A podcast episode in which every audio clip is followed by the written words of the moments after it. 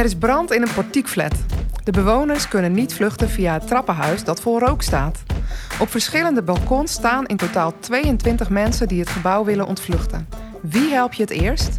Hierover gaan we in gesprek in deze aflevering van de Brandkast.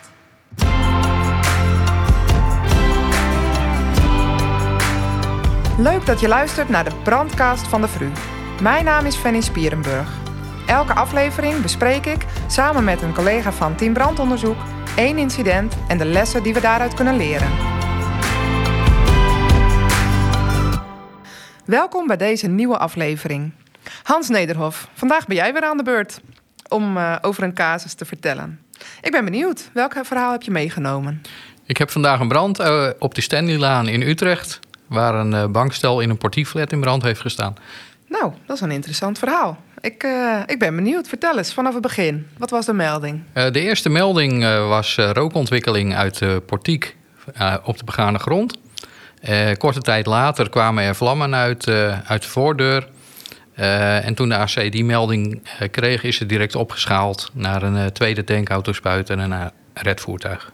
Ja, dus een middelbrand. Um, hoe was de situatie bij aankomst? Uh, toen de eerste tankauto te plaatsen was, uh, kwam er een enorme hoeveelheid rook uit de voordeur. Maar uh, wat erg opviel, was dat op de vierde verdieping ook heel veel rook uit een appartement kwam. en zij dachten in eerste instantie dat er twee branden waren. Oh. toen de eerste TS op verkenning uitging, hebben ze één ploeg op de brand ingezet. En één ploeg is direct via het trappenhuis naar boven gegaan. Uh, toen de eerste TS te plaatsen was, uh, werden zij geconfronteerd met, uh, met rook op de begane grond, maar ook op de vierde verdieping, waaruit een appartement rook kwam. En de balkons van de, alle andere woningen stonden vol met bewoners, 22 in totaal. Ehm, die stonden er allemaal al? Ja, die waren allemaal uit hun woning zeg maar naar frisse lucht gevlucht. En die stonden daar op de hulp van de brandweer te wachten. oh, weet je. Want het lastige bij zo'n portiekflat is dat er maar één vluchtweg is. Uh, en die, daar was toevallig de brand. Dus die mensen konden nergens meer naartoe. En hadden die mensen allemaal in hun eigen woning al rook? Nou, een aantal niet. Uh, de, de, meeste mensen die hadden uh, um, zeg maar ontdekt dat er brand was door geschreeuw van buren. hebben de voordeur open gedaan en zagen rook in het traphuis. Hebben de voordeur weer dicht gedaan en zijn naar het balkon gegaan. Ja. Uh, behalve bij de woning op de vierde verdieping. Uh, die mensen die zagen ook die rook in het traphuis, maar ja. uh, zijn weer naar binnen gegaan zonder de voordeur te sluiten. en op dat moment trok die rook zeg maar, via hun appartement ja. naar buiten. Want ze waren ook naar het balkon gevlucht en hadden ook de balkondeur open laten staan. Dus die rook kon zo heel vrij vanuit het trappenhuis door hun appartement naar het balkon oh, stromen. Jeetje. En er was ook niemand die zei, joh, doe die deur even dicht. Nee, zij hadden daar nooit mee geoefend of iets dergelijks. Dus er is ook niemand die daar uh, ja, iets tegen verteld heeft. Nee. Uh, nou, wat, wat zijn ze gaan doen? Ja, de eerste ploeg uh, kreeg het heel druk. Dus gelukkig was er al opgeschaald en was er een tweede redvoertuig en twee extra tankautospuiten onderweg. Um, de redvoertuigen uh, samen met de OVD hebben een plan gemaakt uh, van wie gaan we eerst redden van die 22. Uh, en dat was eigenlijk de rooksituatie die dat bepaalde. Ja. Dus wie stond er het dichtst in de rook, als je, in de windrichting zeg maar. Ja. En de mensen die niet in de rook stonden, ja, die werden dan later van het balkon gehaald. Maar ja, die zijn dat niet gewend. Die wilden het liefst alle 22 tegelijk naar beneden. Ja. Um, dus ja, die waren het niet altijd eens met die beslissing van de brandweer. Uh, dus het heeft ook wel moeite gekost om die mensen tot kanten te manen. Van nou, u staat veilig. Uh, nog even geduld, uw buren zijn eerst. Ja, inderdaad. Dus dat was best hectisch. Nou, dat kan ik me voorstellen. Um, hoe, hebben ze, hoe hebben ze dat gedaan, die mensen tot rust manen? Is dat gewoon roepen vanaf beneden? Ja, van, ja uh... in de praktijk was dat het wel. Um, dus ze zijn uh, wel direct heel kordaat aan de slag gegaan... met uh, de meest bedreigde personen als eerste naar beneden te halen. En vanaf de grond naar de mensen roepen die nog even moesten wachten. Ja, ja dat, daar was niet altijd begrip voor. Maar ja, het is uiteindelijk toch wel gelukt. Ja, um, ja mensen werden wel ongeduldig. Dus Ja. er was wel haast bij. want hoe lang heeft het in totaal geduurd dan? Om, om 22 mensen, dat is echt wel veel. Ja, ja eh, nou ja, het, heeft, het is allemaal binnen een half uur eh, ge- gebeurd. Dus Oh. eh, ja, in mijn ogen heel snel. Ja, En tegelijkertijd is ook die brand te bestreden. Dus dat was ook eh, eh, een hele snelle inzet. Ja. Ehm, ehm, en dat betekende ook dat die bewoners eigenlijk ehm, ja, snel in veiligheid gebracht konden zijn. En niet eh, veel last van die rook hebben gehad. ja.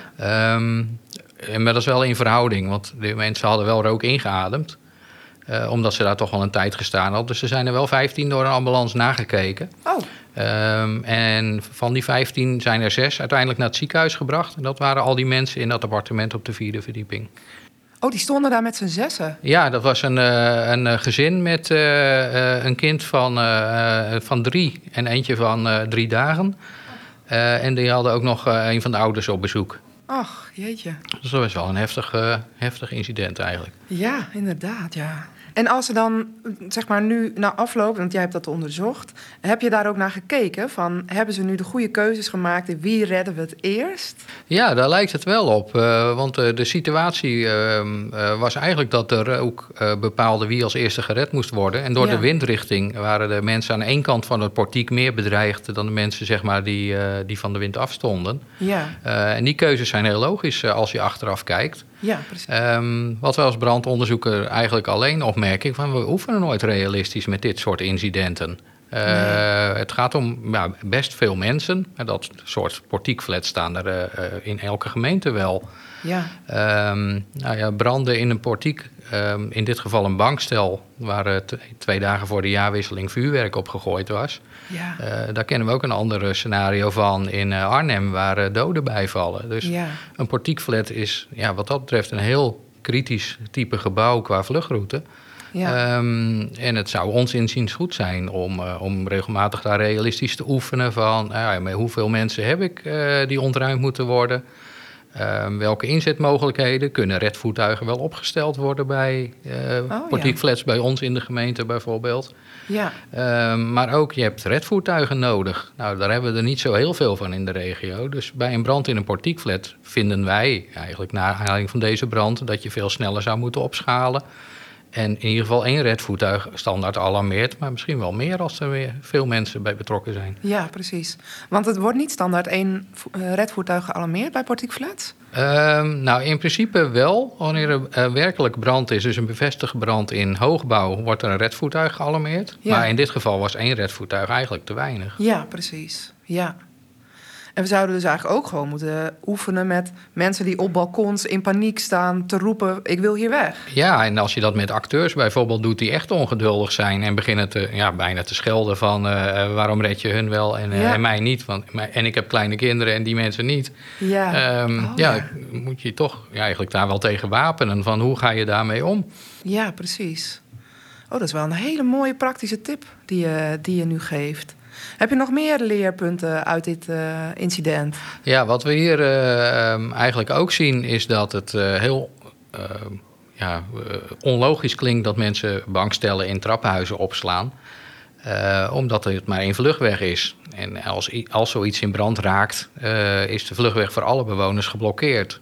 Maar we zien eigenlijk ook wel dat de meeste van die flats is de woonruimte eh, niet zo groot. Dus als Ja. iemand een bankstel over heeft of net een nieuwe gekocht heeft, dan is dat ook logisch dat ze iets met een oude bankstel willen. Nou ja, je zou kunnen zeggen, zet hem op straat, maar dan is het risico ook groot dat er wat mee gebeurt. Ja, Ehm, dus je ziet eigenlijk bij het ontwerp van dat soort gebouwen van ja, als er bergruimtes in zouden zitten, kunnen mensen ook hun spulletjes kwijt. En dat ja, is hier precies. niet. Ja. En heb je nog andere tips voor repressie ook? Nou, wat je hier ziet is dat een brand die eh, nog niet zo ver ontwikkeld eh, eh, is, dat je met de smokestopper bijvoorbeeld heel veel kan doen om rookverspreiding in appartementen tegen te gaan. Hoe dan? In de, als je niet zeker weet bij een inzet dat alle woningen verlaten zijn, uh, worden heel vaak deuren opengebroken Ja, om die woning te checken. ja. Nou, die deur gaat daarna niet meer goed dicht, omdat die zeg maar, met geweld is geopend. Uh, door een smokestopper te gebruiken in die deuropening kan je rookverspreiding in die woning uh, voorkomen, waardoor er veel minder schade ja, ontstaat. beperken. Ja, inderdaad. Ja. Maar dan, je kunt niet je smokestopper laten hangen maar in alle deuren. Want, eh, Nee, nee, als eenmaal uh, zeg maar het eind van de inzet is het ventileren van het gebouw. En, Ja. en als je zeg maar naar huis gaat, uh, dan is alle rook eigenlijk weg. Dus dan zou je die smokestoppers ook kunnen verwijderen. Ja, precies. Maar in dit geval, ik neem aan, als het dan vier verdiepingen is geweest, zijn misschien acht Ja, het klopt. Er waren acht appartementen woningen. geweest. Dan heb je acht smokestoppers nodig. Ja, dat zou ideaal zijn. Dus dat heb je niet in de praktijk. Nee. Ehm, maar ja, je hebt er als je met bijvoorbeeld twee of drie tankauto's te plaatsen bent... en dat zijn nieuwe tankauto's heb je er in ieder geval drie. Ja, precies. Ehm, kan je in ieder geval de, de woningen dichtst bij de brand daarmee uh, dichtmaken. Ja. Want daar is meestal de rook het hevigst. Ja, precies. Ja, ik zag ook een hele mooie foto, uh, want ik zie je rapport hier op tafel liggen. Een hele mooie foto van uh, dat een deur helemaal aan de ene kant helemaal verbrand was. En dat aan de binnenkant er eigenlijk nauwelijks wat te ja, zien was. dat klopt. Uh, en dat is op zich heel bijzonder, want de deuren die in deze oude portiekflat zaten... waren niet echt brandwerend die je van een moderne deur verwacht. Ja. Maar je ziet dat een, een normale deur eigenlijk ook al veel rook tegenhoudt. Ja. En dat is hetzelfde als de deuren in je woning. wanneer de deuren van slaapkamers s'nachts dicht zijn, houden ze toch rook tegen. En misschien niet zo lang als een deur die een certificaat heeft. Ja. Maar in ieder geval minuten langer dan wanneer een deur open zou staan. Ja, ja precies. Dus dat is wel een mooie bijvangst eigenlijk bij zo'n incident. Als die bewoners hun deuren sluiten, ja, dan zitten ze toch een tijd veilig. Ja. ja en dat noemen we eigenlijk het stay-in-place principe. Um, dat bewoners die um, veilig in hun woning blijven, in hun brandcompartimentje, eigenlijk daar wel een tijdje veilig zijn. Ja. En je dat kan helpen bij je afweging als je um, een selectie moet maken, wie ga ik het eerst redden? Ja. Als je zeker weet van die andere bewoners staan daar ook wel veilig. Ja, uh, de rook trekt hun woning nog niet in, want we weten bijvoorbeeld dat de deuren dicht zijn. Ja. Dus dat kan enorm helpen door uh, wanneer je zulke keuzes moet maken bij veel reddingen. Uh, door zeg maar een uh, controle te doen in het trappenhuis van zitten die voordeuren dicht? Nou ja, zolang die dicht zitten, kan je er eigenlijk wel van uitgaan dat die mensen daar nog wel eventjes veilig kunnen blijven. Ja, precies. Goh, mooi verhaal Hans. Dank je wel daarvoor. Graag gedaan. In deze aflevering hoorden we hoe het stay-in-place-principe kan helpen om prioriteiten te stellen. Eerst de meest bedreigde personen redden en de personen die veilig zijn laten wachten. Met de praktische tips van TBO om dit realistisch te oefenen. Houd tijdens een oefening rekening met paniek, angst en lichamelijke of misschien ook geestelijke beperkingen van bewoners. Dank voor het luisteren, werk veilig en tot de volgende brandcast.